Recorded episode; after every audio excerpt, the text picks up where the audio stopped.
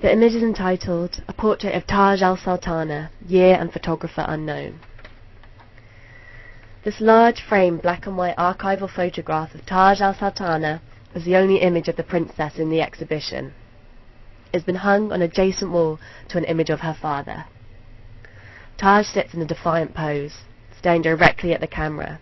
Seated, she reclines with an air of confidence and with her hands placed before her on her knees, a pose mirrored by Amak and her parents in other portraits throughout the exhibition. She wears a long, dark coat trimmed with fur, a decorative blouse and dark trousers, a small, dark, conical hat that looks like a cross between a fez and a pahlavi, a hat worn by men introduced into Iran in 1927. The location behind her is hard to pick out due to the quality of the print, but appears to include ornate stonework and a variety of plants, suggesting she may have been photographed within the gardens of the Golestan Palace.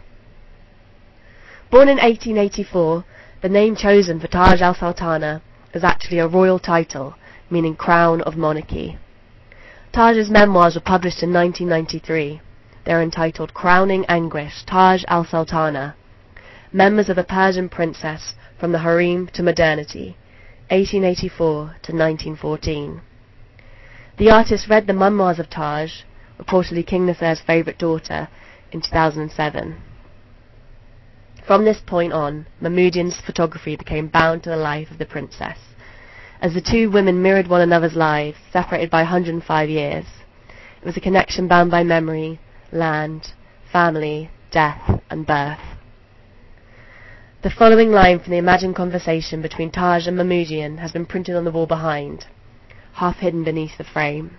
It reads, He put his lips to my forehead and gave me a gentle, affectionate, prolonged kiss, all the while holding my head in his hands.